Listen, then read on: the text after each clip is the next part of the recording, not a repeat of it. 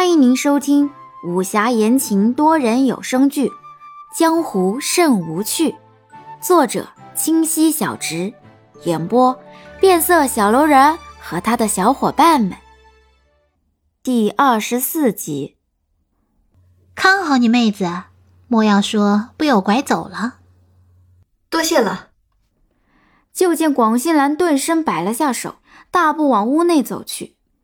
王一人马上又挽起清水的胳膊道：“嘿嘿，姐姐，小兰子真可爱。”清水意识到说的是广兴兰，也忍不住笑起来。你呢，跟着广兴兰也无妨，但凡事要机灵一点，莫要将她惹恼了。他急了也是会对自己人识相的。一人马上捂嘴道：“嗯嗯，我知道啦。”说话间，二人也进了屋。林芝早已吩咐下人收拾好了别院，奔波了几日，众人用完膳就速速回屋歇息了。清水和伊人一间屋，伊人刚进屋放下包袱，就被广兴兰叫走了，说给他讲故事。伊人颠颠的跑开了。清水独自坐在屋内，想着今日杨焕的一番话，顿感无措。事已至此。自己是断不会再去纠缠那些时日的被利用。虽说被迫做了杨焕的护卫，但自己也未曾吃过大亏。平心而论，也该道声谢的。只是今日的杨焕莫名让自己感到揪心，那是认识以来从未有过的冷漠。他心底里是不信任其他人的，看似整日嬉皮笑脸没个正形，也多半是在掩饰了。清水头痛起来，拔下簪子开始画田字，看着越来越密集的田字，却只觉烦躁不止，丝毫没有要冷静下来的迹象。最后索性丢了簪子，推了门出去。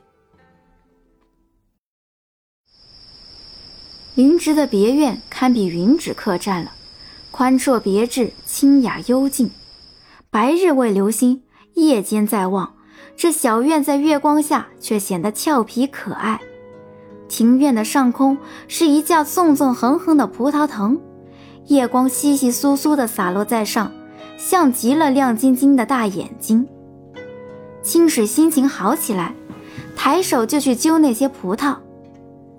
待林芷走到院落门口时，就见杨焕正直直地立在那，不知道盯着院内何处。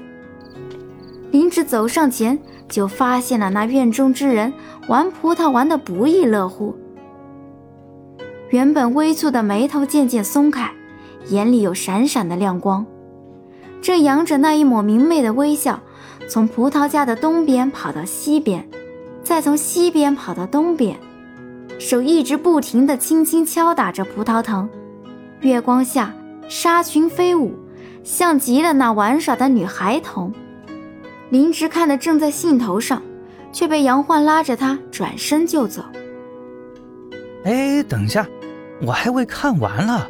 话说，你不觉得清水今晚特别可爱吗？这平时看起来寡淡无情的，今晚上却是活泼精灵。哎哎哎，你听到我话没有？你别拉我呀！这情景难的呀！哎哎，这是去哪儿呀？你快放手！哎喂！林植唠叨了一路，一直被杨焕拉着，直到入了杨焕的院落，才被松开。你们俩吵架啦？林植问道，心想适才清水应该不知道杨焕去过了吧？又道：“看你这表情，肯定是吵架了。魏胜在那院外偷偷摸摸，还有你不敢进的院子。”林植说完，坐了下来，望着杨焕：“你妹说了吗？”杨焕不答话，转而问道：“嗯，这死丫头交代了。”林植一直对自家亲妹无好感，这林洛儿从小娇生惯养，脾气怪得很，除了对爹娘和杨焕，就没对他人好过。林植一度觉得自己是捡来的哥哥。他说：“最近东边外乡人增多，频繁活动，但是那一带他去查过很多次，也无甚发现。”哎，这就奇怪了。你知道在何处吗？我们去瞧瞧。嗯，什么时候动身？现在走吧。杨焕说着就推开了门，没想清水却正站在门口，手里端着一盘葡萄。你们都喜欢这种把戏呀？好玩吗？林直心道，但看清水无辜的眼神，猜到清水大概刚到。你们这是要出门？嗯，刚好要去寻你，我想先带你去探探路。杨焕接过葡萄，镇定的说道。林芷在旁摸了摸自己的良心，为什么他撒谎，我会胸疼？这么想着，却看到杨焕递过来威胁的眼神，脖子一缩，忙道：“清水姑娘，我妹妹发现了一丝线索，我们正打算去寻你一道去瞧瞧，没想到你就到了，哎，真巧啊！”嘿嘿嘿。